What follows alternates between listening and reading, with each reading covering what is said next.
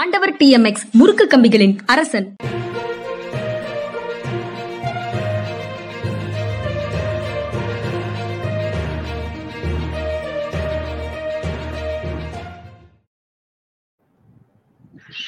வணக்கம். இது மனிதா மனிதா நிகழ்ச்சி.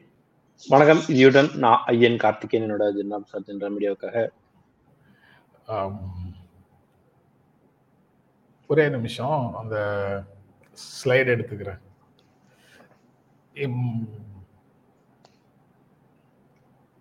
சார்? நான் அதுக்குள்ள ஒரு செய்தி சொல்லவா? கமல் பாட்டு வந்திருக்கு. ஆஹா அற்புதமானது. எதுல? இந்த விக்ரமா விக்ரம் டூவா? ஆமா. விக்ரம் டூவா? விக்ரம் தான் ஆமா, விக்ரம் டூ தான் சொல்லணுமா? விக்ரம் தான் வச்சிருக்காங்க. சரி வந்து ஒரு பாட்டு வந்திருக்கு. அவரே லிரிக்ஸ் எழுதியிருக்காப்ல செமையா இருந்துச்சு பாட்டு. அதுல இடையில ஒரு வரி எழுதியிருக்காப்ல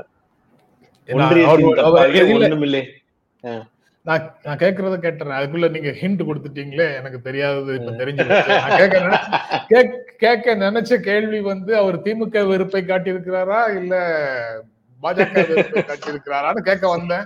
நீங்க அதுக்குள்ள சொல்லிட்டீங்க. ஒன்றியத்தின் தப்பாலே ஒண்ணுமில்லை இப்பாலேன்னு ஆ. அந்த பணம் இங்க இல்லாததுக்கு காரணம் ஒன்றிய அரசு காரணம்ன்ற மாதிரி அந்த லிரிக் இருந்தது. எனக்கு இதுல ஸ்லைடு ஸ்லைட்ஸ் ஏன் ஏற மாட்டேங்குது தெரியல. ஓகே ஓகே சுத்திக்கிட்டே இருக்கு. அப்படியா? சரி நம்ம நம்மகிட்ட செய்தி பேசிடலாம். தெரியும். பேசிடலாம். முதல்ல ராகுல் காந்தி ஒரு கருத்தை சொல்லியிருக்கிறார். உண்மையை பேசுவது தேசப்பற்று ம், தேசபக்தி அது வந்து தேச துரோகம் ஆகாது அப்படின்னு சொல்லியிருக்கிறாரு. அது உண்மையை கேட்பது ஒவ்வொருவருடைய கடமை அப்படின்னு தான் சொல்லியிருக்கிறாரு. உண்மையை கேட்பது உண்மையை ஒடுக்குவது ஆணவம் அகங்காரம் உண்மையை பேசுவதற்கு அஞ்ச வேண்டியதில்லை அஞ்சாதே அப்படின்னு சொல்றாரு. அதைத்தான் அன்றைய கோட்டாக நான் எடுத்திருந்தேன். உண்மையை பேசுவது தேசப்பற்று தேசபக்தி தேச துரோகம் இல்ல அது. உண்மையை கேட்பது ஒவ்வொருவருடைய கடமை உண்மையை ஒடுக்குவது ஆணவம் அகங்காரம் உண்மையை பேசுவதற்கு அஞ்ச வேண்டியது இல்லை அஞ்சாதே. அப்படின்னு. அவரு சொல்றாரு. ராகுல் ஏன் வந்து சில அமைப்புகளுடைய கண்களை உறுத்துகிறார் அப்படிங்கிறதுக்கு வந்து இந்த கொட்டேஷன் அவர் இன்னைக்கு பேசினது வந்து ரொம்ப ரொம்ப தெளிவாக காரணத்தை சொல்லுது. கிட்டத்தட்ட தேசத்தின் தந்தை இன்னைக்கு உயிரோட. இருந்திருந்தாருன்னா இன்றைய சூழல்ல உண்மையை பேசுவது எவ்வளவு அவசியம் அப்படிங்கறத எப்படி சொல்லியிருப்பாரோ கிட்டத்தட்ட அதே மாதிரி இவர் சொன்ன மாதிரி தெரியுது. ஆஹா. காந்தியோட ராகுல் காந்தியை இணைச்சு பேசுறியா? அந்த அளவுக்கு பிரஸ்துதி பாராட்டு புகழ் ராகுல் புகழையும் பாட ஆரம்பிச்சிட்டியா? அப்படின்னு சில நண்பர்கள் இங்க கேட்கக்கூடும். நேற்று கூட ஒரு நண்பர் வந்து பத்திரிகையாளர்களுடைய தர்மம் வந்து தலைவர்களை புகழ்வது இல்லை. ஸ்டாலின். புகழை நீங்க பாடிக்கிட்டே இருக்கீங்க. அது வந்து உங்களுடைய வேலை இல்ல. அது உங்களுடைய. வேலைக்கு மிகப்பெரிய களங்கத்தை கொடுக்கும். அப்படின்னு. எல்லாம் எனக்கு அறிவுரை சொல்லியிருந்தாரு. நேற்று ஒரு நண்பர். சொல்லியிருந்தாரு. ஆஹ், ஆனா தலைவர்களை புகழவே கூடாது பத்திரிகையாளர்கள்னு இருக்கு. அது வந்து நடுநிலை தவறியதாகும் அப்படின்னு பலர் நம்புறாங்க. அது அது அந்த மாதிரி பத்திரிகையாளர்களுடைய தர்மம் அல்லது பத்திரிகையாளர்களுடைய கடமையை வலியுறுத்துவதற்காக மட்டும்தான் சொல்றாங்களா? இல்ல Stalin Martin Luther King Gandhi Nehru இந்த மாதிரி பெயர்களை கேட்டாலே சிலருக்கு வந்து ஜெலுசில் தேவையாக இருக்குதா? அப்படிங்கிற அளவுக்கு அவர்களுடைய நடவடிக்கைகள் நமக்கு கேள்விகளை எழுப்புது. அது. போக நான் ஒரு நிறுவனம் சார்ந்த பத்திரிகையாளராக வேலை பார்த்து அதிலிருந்து விலகி கிட்டத்தட்ட மூன்று ஆண்டுகள் முடிய போகுது. கிட்டத்தட்ட அதுக்கான கூலிங் ஆஃப் பீரியட்னு நீங்க எதையும் வச்சிருந்தீங்கன்னாலும் அந்த கூலிங் ஆஃப் பீரியட் வந்து முடிய போகுது. மூன்று ஆண்டுகள் நான் வந்து எந்த நிறுவனத்திலையும் வேலை செய்யல. அப்படி இருக்கும்போது நீங்க சொல்லக்கூடிய நடுநிலையை காப்பாற்ற வேண்டிய தேவை எதுவும் இல்லை. நான் இதே ஒரு இடத்துல வேலை பார்த்தா தான் நீங்க என்ன என்னை வந்து நீ நடுநிலை தவறிய ஆளு எப்படி நீ உங்ககிட்ட இருந்து நியாயத்தை எதிர்பார்க்க முடியும்னு நீங்க கேட்கலாம். அப்படி வேலையை முடி வேலையிலிருந்து பார்த்து கொண்டிருந்த வேலையிலிருந்து வி- விடுவிக்கப்பட்ட உடனேயே ரிட்டையர் ஆன உடனேயே அல்லது விடுவிக்கப்பட்ட உடனேயே வந்து அரசியல் கட்சிகளில் சேர்ந்து தேர்தலில் நிற்கிறவங்களை எல்லாத்தையும் இந்த நண்பர்கள் வந்து ஒரு வார்த்தையும் கேட்பது இல்லை. பெரிய பெரிய பதவிகள்ல வந்து அமரும் ப- அரசு பணியில இருந்தவர்களை இவர்கள் ஒரு கேள்வியும் கேட்பதில்லை. இவங்களுடைய கோபம் வசைபாடல் எல்லாம் வந்து ஏதுமற்ற பத்திரிகையாளர்கள் மேலதான் அப்படிங்கிறது தெரியுது. அது சரி அதை விடுவோம்.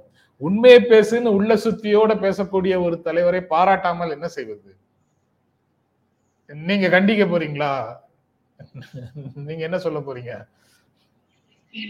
அது சாரோட கருத்து. நான் ரொம்ப நேரமா சொல்றக்கா வெயிட் பண்ணிட்டு இருந்தேன் இவ்வளவு நேரம் பேசுறது சாரோட கருத்து. அப்போ நீங்க அதை வந்து கண்டிக்க கண்டிக்க போறீங்க. ரைட்டு. கண்டிக்கணும்னா நான் சொல்லல சார். அது உங்களோட கருத்து. எனக்கு வந்து எனக்கு இப்ப இப்படி வச்சுக்கிறோம் நீங்க ரிட்டையர்ட் ஆயிட்டீங்க நான் ரிட்டையர்ட் ஆகல ஆஹா. அதனால நடுநிலையோட இருக்கணும் நடுநிலையோட அஹ், இருக்கிறன்றதுக்கு வார்த்தை எனக்கு எனக்கு உண்மையா ரொம்ப காலமா நமக்கு புரியாத ஒரு வார்த்தை தான். நீங்க பத்தாண்டுகளுக்கு முன்னால பத்து பதினஞ்சு பத்து எத்தனை வருஷம் ஆகுது? சரி பதினொன்று பத்து வருஷத்துக்கு மேல முன்னாடி பாத்தீங்க அப்படின்னா நம்ம வந்து காங்கிரஸை கடுமையா விமர்சிக்கிற ஒரு இடத்துல இருந்திருப்போம். இன்னைக்கு இருக்கிற அரசியல் தட்பவெட்ப நிலையில பாஜகவை கடுமையாக விமர்சிக்கிற இடத்துக்கு மாறுறோம். இப்ப நான் வந்து என்ன? போன தடவை நான் என்ன இருந்தேன்? இந்த தடவை நான் இருந்தேன்? போன தடவை நான் பாஜக ஆதரவாளர் இருந்தேனா? இல்ல இப்ப வந்து நான் காங்கிரஸ் ஆதரவாளர் ஆயிட்டேனா?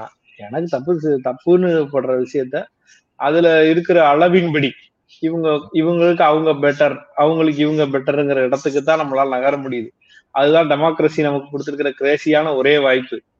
இவர்களுக்கு அவர்கள் எவ்வளவோ பரவாயில்லை என்றோ அல்லது இவர்களுக்கு அவர்கள் வந்தால் ஏதாவது செய்வார்கள் என்றோ தான் நம்மளால பார்க்க முடியுது. அ- அ- அந்த மாதிரிதான் நம்மளால வந்து ஸ்டாண்ட் எடுக்க முடியுது. இன்னைக்கு வந்து வெறுப்பை விதைக்கிற வேலையை செய்யலைன்னா பாஜகவோட நமக்கு என்ன மோதல்? இல்ல பாஜக விமர்சிக்கிறதுக்கு என்ன இருக்கு? கொண்டு போய் எல்லாத்தையும் போய் பிரைவேட்ட கொடுக்கலைன்னா பாஜக இதுக்கு என்ன விமர்சிக்க போறோம்? பாஜக சார்ந்தவர்கள் பொய்யா பரப்பலைன்னா எனக்கெல்லாம் வேலையே இல்லையே.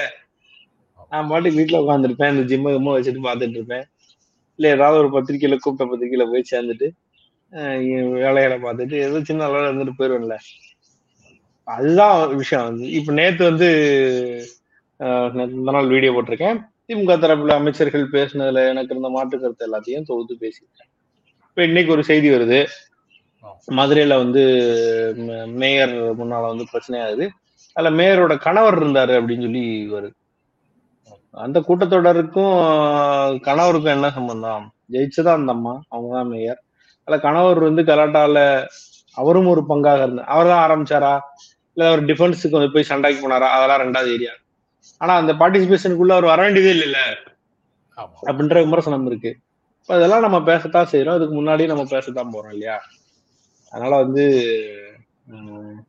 எனக்கு இந்த விமர்சனங்கள் ஒரு ஸ்டேஜ்ல என்ன ஆகி போச்சுன்னா சும்மா டெய்லி எல்லாம் தீக்குளிக்க முடியாது. அப்படிலாம் நிரூபிக்கவும் முடியாது. நான் என்னவாவோ அதா இருக்கேன். நீங்க என்ன புரிஞ்சுக்கிறீங்களோ அப்படி புரிஞ்சு டெய்லி நெஞ்சை திறந்து காட்ட முடியாது அப்படின்னு சொல்றீங்க. ரெண்டுமே ரெண்டுமே. தீயும் குளிக்க முடியாது நெஞ்சையும் கிழிச்சு காட்ட முடியாது. நமக்கு. என்னன்னு தெரியும். நம்ம வந்து தினம் படிக்கிற செய்திகள்னாலயே நமக்கு ஒரு அரசியல் புரிதல் வருது. அதுல இத பேசணும் இத பேச வேண்டாம் இப்ப பேச வேண்டாம் கொஞ்ச நாள் கழிச்சு பேசலாம். இல்ல இது இந்த ஸ்டேஜ்ல இத பேசாம இருக்கக்கூடாதுன்னு நமக்கு ஒரு ஒரு புரிதல் வருது. அந்த அளவுல இருந்துதான் நமக்கு வந்து ஒரு எடிட்டோரியல் பாலிசியை நம்ம டிசைட் பண்றோம். நம்ம வந்து ஓவரால் எல்லாத்தையும் பாக்குறோம் இதே மனிதா மனிதா வேற ஒன்று அட்ரஸ் பண்ணிருக்கு ராகுல் காந்திக்கு ஏன் ஒன்பதாவது பக்கம் பன்னெண்டாவது பக்கம் கொடுக்குற செய்தி? ஒரு முத பக்கத்துல வரல அது பிரச்சனை இல்ல. ரெண்டாவது பக்கத்துல ஒரு மூணாவது பக்கத்துலயாவது வரலாம்ல. அவரை ஏன் இருட்டடிப்பு செய்துன்ற ஒரு கேள்வி வர்ற வரைக்கும் எனக்கு ராகுல் இருட்டடிப்பு செய்யறாருங்கிறது எனக்கும் தெரியாது. நான் வெளியில இருந்து ராகுல் கிண்டல் பண்ற வேலையை மட்டும்தான் நானும் செஞ்சுட்டு இருக்கேன். இல்லையா? அப்ப வந்து. எனக்கு வந்து ஏதோ ஒரு ஃபேர் பிளேக்கான வாய்ப்பு இல்லாம இங்க போகுதுன்றது எனக்கு தெரிய வருது.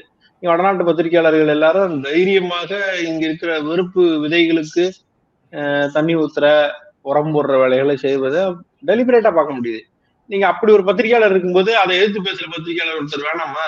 அது மக்களுடைய வீடுகளை கடைகளை இடிக்கக்கூடிய பில்டோசருக்கு மேல டாப்ல உட்கார்ந்து லைவ் டெலிகாஸ்ட் பண்றாங்கல்ல.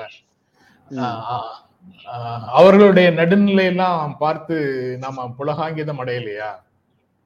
நான் சொல்றேன் அந்த நடுநிலையை எதிர்த்து கேள்வி கேட்கிற ஆளு இருந்தா அது தேவையா தேவையில்லையா? அப்பதான் கேட்போம். அதுக்கு நீங்க எந்த கட்சி பேர் சொன்னா சொல்லிக்கீங்க.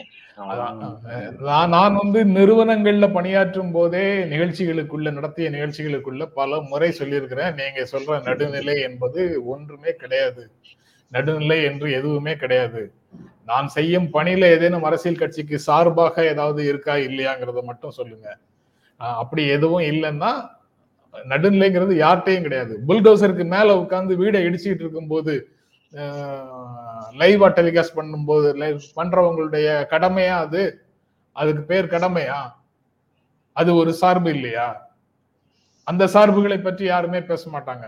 இந்த இந்த இந்த நண்பர்கள் அந்த சார்பை பற்றி பேச மாட்டாங்க. புல்டோசர் இடிக்க கூடாதுன்னா அப்போ வந்து ஒரு சார்புக்கு நீங்க பேசுறீங்க அப்படின்னு சொல்லுவாங்க. சரி ரா- ராகுல் காந்தி சொன்னதை திரும்ப சொல்லிட்டு கார்டு கையில கிடைச்சது. அதை போட்டுட்டு அடுத்த செய்திக்குள்ள போகலாம் telling the truth is patriotism not reason listening to the truth is one's duty crushing the truth is arrogance don't be afraid அப்படின்னு ராகுல் காந்தி பேசியிருக்கிறாரு. உண்மையை பேசுவது தேசப்பற்று தேச துரோகம் இல்லை உண்மையை கேட்பது ஒவ்வொருவருடைய கடமை உண்மையை ஒடுக்குவது ஆணவமும் அகங்காரமும் உண்மையை பேசுவதற்கு அஞ்ச வேண்டியதில்லை அஞ்சாதே நண்பா அப்படின்னு சொல்றாரு அப்படின்னு சொல்லலாம். நண்பனா உங்களை தானே சொல்லிப்பாரு ஆஹ் ஏன், அவருக்கு எல்லாருமே நண்பர்கள் தான் அவர் யாரையும் வெறுக்கலையே. நேத்து நேத்து தான் அந்த நண்பர் வந்து ஸ்டாலினுடைய ஆதரவாளர்னு என்ன சொன்னாரு இப்ப நீங்க என்ன ராகுல் காந்தி ஆதரவாளர்னு சொல்றீங்க.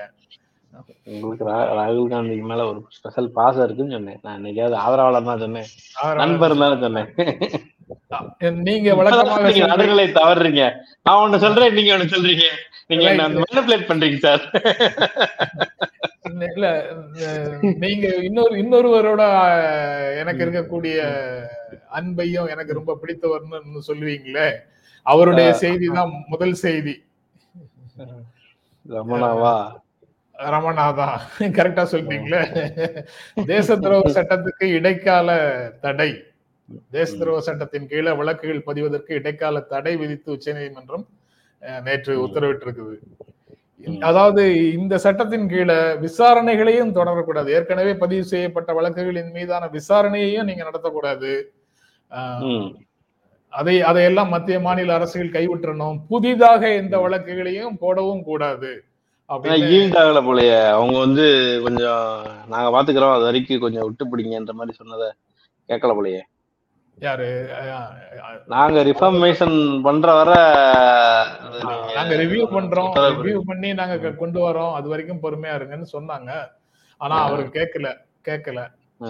சரி நீங்க ரிவ்யூ பண்ற வரைக்கும் எல்லா ஸ்டேட்டுக்கும் இன்ஸ்ட்ரக்ட் பண்ணுவீங்களான்னு கேட்டாரு. அந்த இந்த வழக்குகள்ல புதிதாக வழக்கு போடக்கூடாது ஏற்கனவே உள்ள வழக்குகள்ல வேலை செய்யக்கூடாதுன்னு நீங்க வந்து சொல்லுவீங்களா? அப்படின்னு கேட்டாரு. அரசு வந்து அது எப்படி செய்ய முடியும்? சில வழக்குகள் பயங்கரவாதம் தொடர்பான வழக்குகளாக இருக்கலாம் சில வழக்குகள் நாட்டின் பாதுகாப்பு தொடர்பான வழக்குகளாக இருக்கலாம்.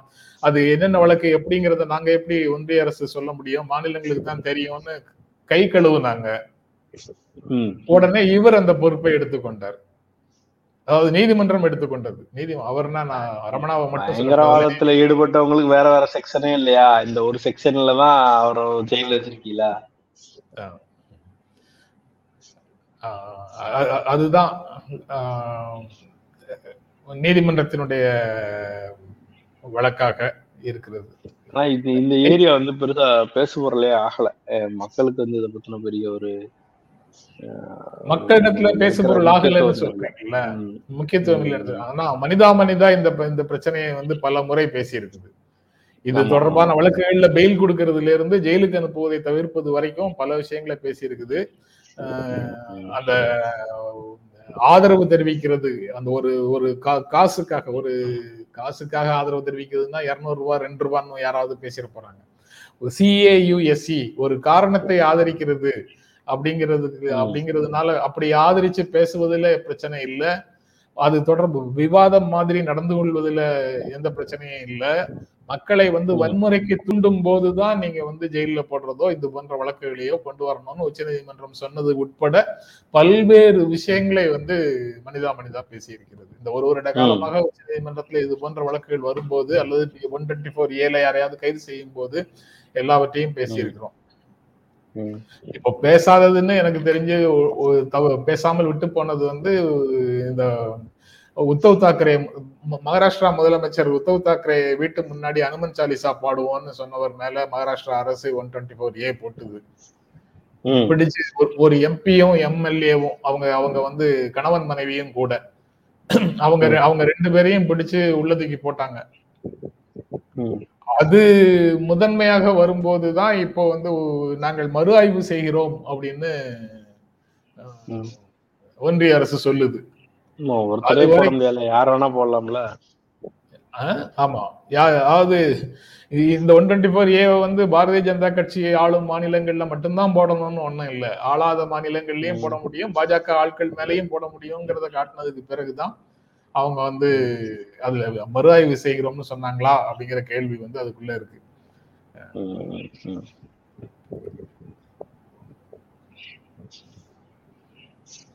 ஓகே. நீங்க இது தொடர்பாக ஏதாவது சொல்லணுமா? அதுக்குள்ள நான் இந்த கார்டை வேணா கார்டை பார்த்து கூட சொல்லிடுவோம் சார். ஆ சரி. ஓகே.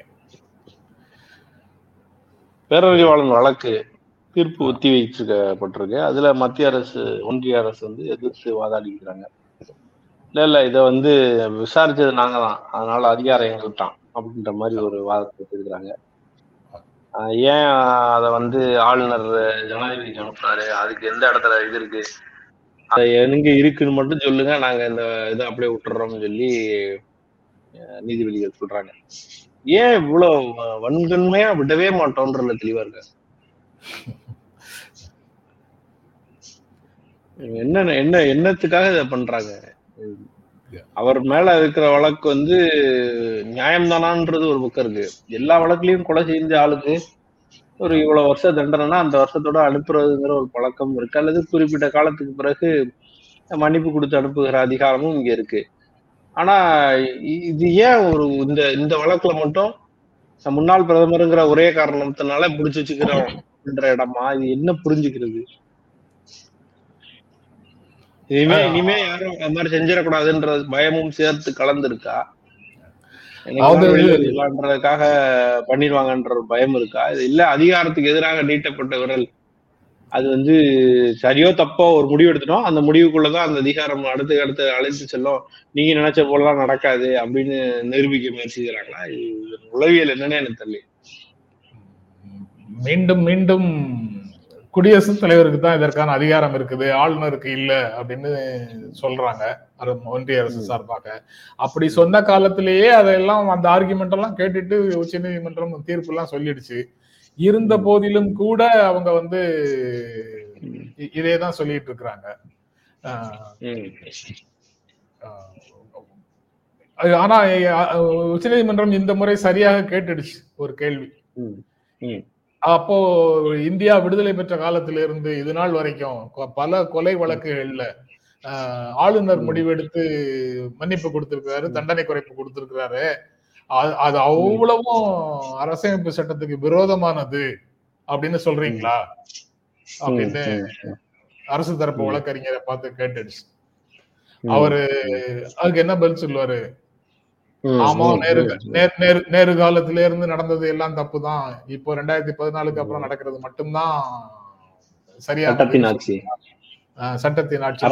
சொல்ல மாட்டாரு. சொல்ல மாட்டாரு அதனால நீதிமன்றத்துக்கு நீதிமன்றத்துல கொஞ்சம் அவங்க அடக்கி தான் வாசிக்கிறாங்க. அதனால அவங்க அது சொல்லல. அதனால இவங்க வந்து தீர்ப்பை சொல்லிட்டு ரெண்டு நாள்ல ரிட்டன் ஃபார்ம்ல எழுத்துப்பூர்வமாக ரெண்டு நாள்ல ஏதாவது கொடுக்கணும்னா கொடுங்க.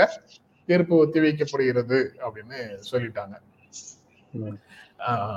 எல்லாத்துலயும் இந்த செடிஷன் லாவா இருந்தாலும் சரி ஒன் டுவெண்ட்டி ஃபோர் ஏவா இருந்தாலும் சரி பேரறிவாளன் விடுதலையாக இருந்தாலும் சரி உரிய அவகாசத்தை ஒன்றிய அரசு கொடுத்துட்டு கொடுத்துட்டு ஆமா ரொம்ப நியாயமாக நடந்து கொள்கிறது அப்படின்னு தோன்றுகிறது. தீர்ப்பு எப்படி வருங்கிறது தெரியல அது வேற விஷயம். ஆனா இப்போது வரைக்கும் அவங்க வந்து ரொம்ப ஜெனியூனாக அந்த விஷயத்த அவசரப்பட்டோம் என்று யாரும் குற்றம் சாட்டாத வகையில தான் அவங்க நடத்துறாங்க அப்படின்னு தோன்றுகிறது. அதுக்கப்புறம் இன்னொரு வழக்கம் இருக்கு.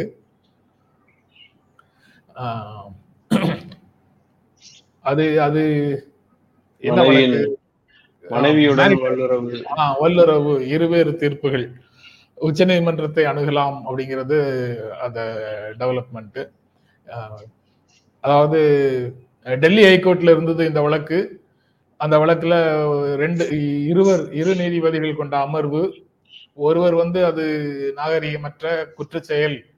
அதனால அது தண்டனைக்குரிய குற்றம் தான். அது வல்லுறவு தான். வல்லுறவுக்கான டெபினேஷன்ல கொடுத்த விதிவிலக்கை நீக்க வேண்டும்னு ஒரு நீதியரசரும் நீதி நாயகமும் இன்னொரு நீதி நாயகம் வந்து இல்லை. அந்த விதிவிலக்கு வந்து நல்ல புரிதலோடு உருவாக்கப்பட்ட விதிவிலக்கு அப்படின்னும் சொல்லியிருக்கிறாங்க. அதனால அதை நல்லிஃபை பண்ண வேண்டிய அவசியம் இல்லை. செல்லாதுன்னு சொல்ல வேண்டிய அவசியம் இல்லை. சட்ட புத்தகத்திலிருந்து தூக்க வேண்டியது இல்லைன்னு அவர் சொல்லியிருக்கிறாரு. இரண்டு பேருமே அந்த இருவருடைய கருத்துக்களும் தீர்ப்புகளும் மாறி இருக்கிறதுனால சம்பந்தப்பட்டவர்கள் வந்து உச்சநீதிமன்றத்தில் போய் இதை தீர்த்து கொள்ளுங்கள் அப்படின்னு சொல்லியிருக்கிறாங்க. எப்படி பார்க்கிறீங்க? ஜட்ஜுகளுக்குள்ள இருக்கிற ஆண் எப்படி செயல்படுறாருன்றத பொறுத்து தான் தீர்ப்பு வருது. உச்ச நீதிமன்றம் இதற்கு ஒரு முடிவெடுக்க வேண்டிய கட்டமும் இருக்கு. இதை பற்றி சரியான ஒரு சட்டமே இல்லாம போய்கிட்டு இருக்கிறதுங்கிறது எத்தனை தடவை சரி. அதுல அந்த ஒரு ஜட்ஜி சொல்லும் போது சொல்றாரு கட்டாயப்படுத்தினான்னு வேற ஒருத்தனை சொன்னா அது எப்படி இருக்கும்? வேற ஒருத்தன் பண்ணான்னா அது எப்படி இருக்கும்? அதே தானே இதுன்ற மாதிரி கேள்வி கேட்கிறாரு இது ஒரு எண்ட்லெஸ்ஸாக போயிட்டு இருக்கு. இன்னமும் வந்து நம்ம புருஷன் அடிச்சா ஏற்றுக்கணும் புருஷன் வந்து திட்டினா ஒத்துக்கணும். இந்த மாதிரியான ஒரு மனோபாவமும் சேர்ந்ததாக இருக்கு.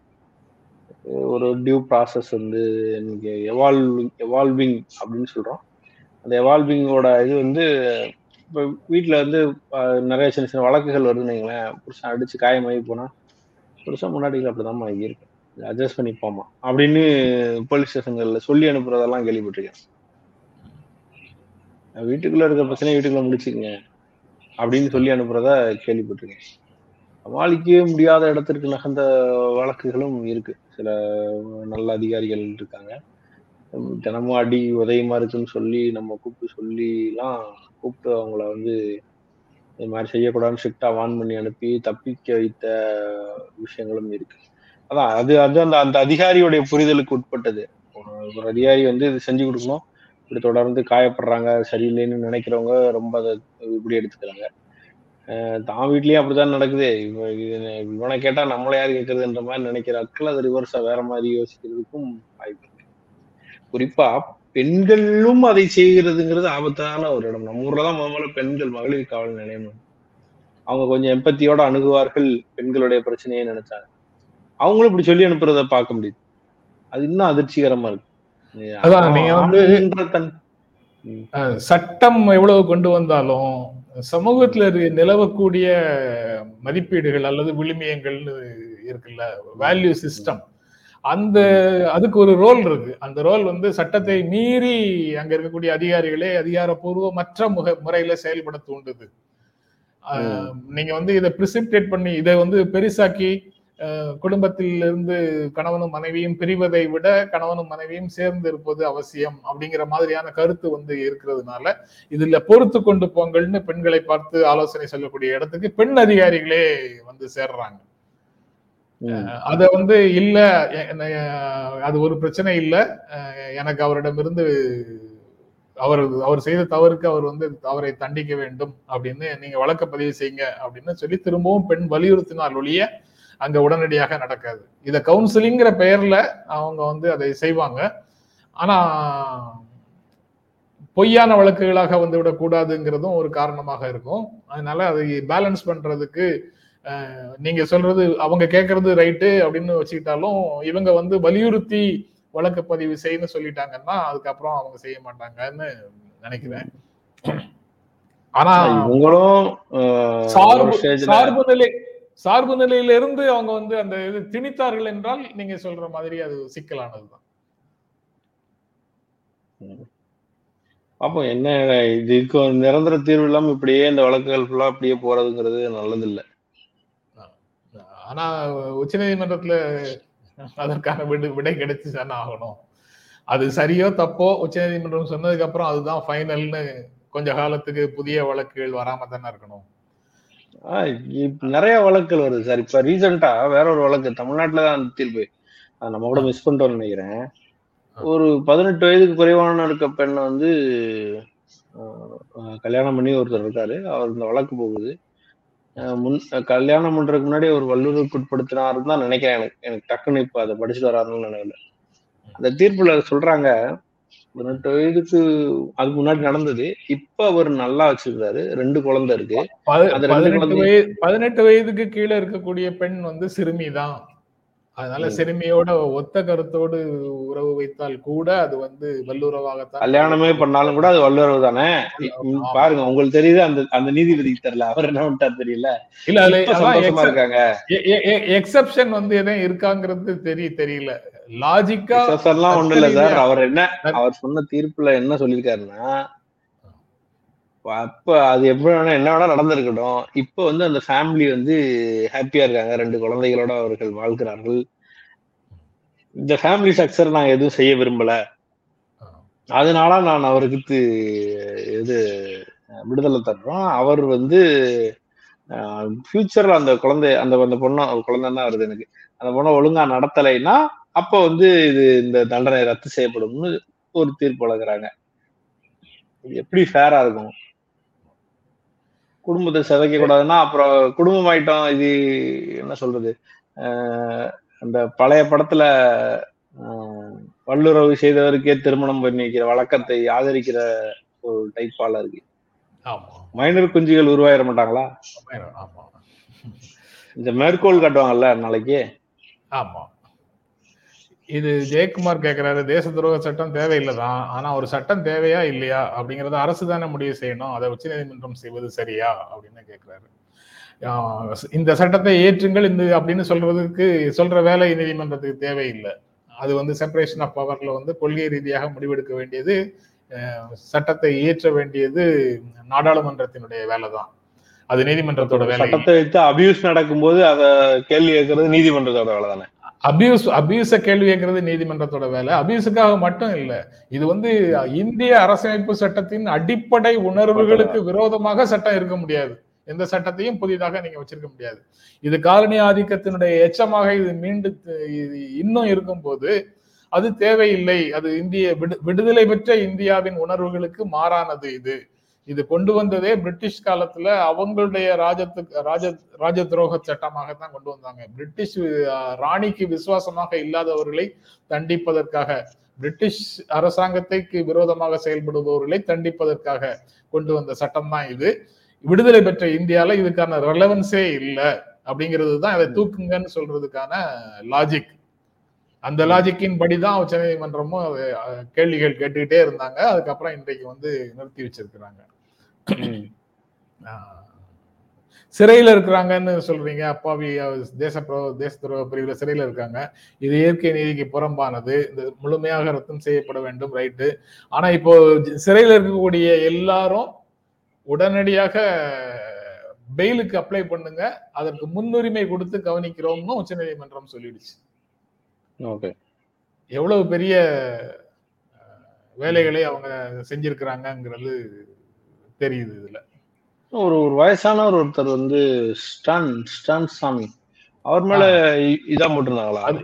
யுஏபிஏ போட்டிருந்தாங்க. அதாவது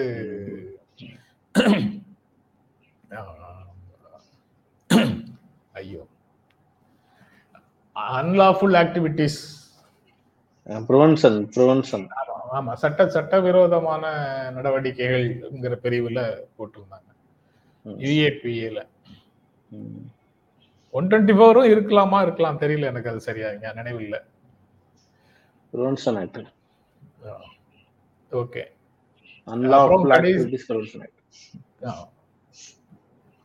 கடைசியாக ஒரு செய்தி ஒரு வாரத்துல இலங்கையில புதிய பிரதமர் நியமிக்கப்படுவார். ஒரு வாரத்துக்குள்ள பண்ணிடுவோம்னு கோத்தபய ராஜபக்ஷ இலங்கை அதிபர் வந்து சொல்லியிருக்கிறாரு. அவர் வந்து விக்ரம ரணசிங்கையோட நேற்று பேச்சுவார்த்தை நடத்தினார் நினைக்கிறேன். முன்னாள் பிரதமர் எதிர்க்கட்சியை சேர்ந்தவரோட ஒரு பேச்சுவார்த்தை நடத்தியிருக்கிறாரு கோத்தபய ராஜபக்சே ராஜினாமா செய்து விட்டால் நாங்கள் பொறுப்பேற்றுக் கொள்கிறோம்னு அந்த சுஜித் பிரேமதாசா இன்னொரு எதிர்க்கட்சி தலைவரும் சொல்றாரு. அவரும் சொல்றாரு. ஆனா கலவரம் அடங்கிருச்சா? கலவரம் ஊரடங்கு உத்தரவு இருக்கு. அதனால யாரும் மக்கள் வெளியில வராதீங்க. வந்தா இந்த மாதிரி பிரச்சனை வன்முறையில ஈடுபட்டா சுட்டுக் கொள்றதுக்கான உத்தரவு இருக்கு. அதனால எல்லாரும் உள்ள இருங்கன்னு சொல்லியிருக்கிறாங்க. அது கொஞ்சம் கட்டுப்பாட்டுக்குள்ள ராணுவத்தின் கட்டுப்பாட்டுக்குள்ள கொண்டு வந்திருக்கோம். அது. கொழும்பு நகரத்தை தாண்டி வெளியில பரவாமல் இப்போதைக்கு தடுத்திருக்கிறாங்கன்னு தெரியுது. ஆனா அது ப்ரோவோக்கிங் ப்ரோவோக்கிங்காக அடுத்தாப்புல எதுவும் நடந்த மாதிரி தெரியல அது. மஹிந்த ராஜபக்சே ஆட்களை விட்டு அடிச்சதுனால தானே அது அந்த ஒரு நாள் வந்து உடனடி எதிர்வினை வந்தது அவருடைய ஆதரவாளர்கள் வந்து போராடக்கூடியவர்கள் மேல தாக்குதல்களை நடத்தினதுல இருந்து தான் வந்தது. இந்த ஒரு இரண்டு வருடங்களுக்குள்ள அல்லது ஒரு ஒரு- ஒரு வருட காலத்துக்குள்ள. இரண்டு முறை இந்த வேலையை உச்சநீதிமன்றம் செய்திருக்குது. செடிஷன் சார்ஜ் மாதிரி. அதாவது இதுக்கு முன்னால் அந்த வேளாண் சட்டங்களை இதே மாதிரி நிறுத்தி வச்சாங்க. இந்த மூன்று வேளாண் சட்டங்களையும் போராட்டம் நடந்துட்டு இருக்கும்போது இதுல வந்து ஏதோ ஒரு அரசை சொல்லும் போது பரிசீலிக்கிறோம்னா ஏதோ அல்லது அந்த மாதிரி ஏதோ சொல்லும் போது அது மறு உத்தரவு வரும் வரை அவற்றை நிறுத்தி வைக்கிறோம் அப்படின்னு சொன்னாங்க. இப்போ இதை நிறுத்தி வச்சிருக்கிறாங்க. அது தேர்தலுக்காக வேளாண் சட்டங்களை திரும்ப பெற்றார்கள் அப்படின்னு சொன்னாங்க. உச்சநீதிமன்றம் வந்து உறுதியாக நிறுத்தி வச்சதும் ஒரு காரணமாக இருக்கக்கூடும். அதற்கு மேல உச்சநீதிமன்றம் வந்து செல்லாதுன்னு சொல்லிடுச்சுன்னா அது அரசுக்கு பெரிய இவர்கள் பின் பின்னாடி வாங்கிக்கிறது பெட்ரு பெட்டர் அப்படின்னு கூட இருந்திருக்கலாம் அப்படின்னு தோணுது. இதுதான் இன்றைக்கு எடுத்த செய்திகள். அதனால இதோட நிறை- நிறைவு செய்யலாமா? முடிச்சிடலாம் சார். ஆஹ் நண்பர்களை தொடர்ந்து நிகழ்ச்சிக்கு ஆதரவு கொடுத்துட்டு இருக்கிறீங்க உங்களுடைய ஆதரவுக்கு எங்கள் அன்பும் நன்றியும். மீண்டும் சந்திப்போம். நன்றி. வணக்கம்.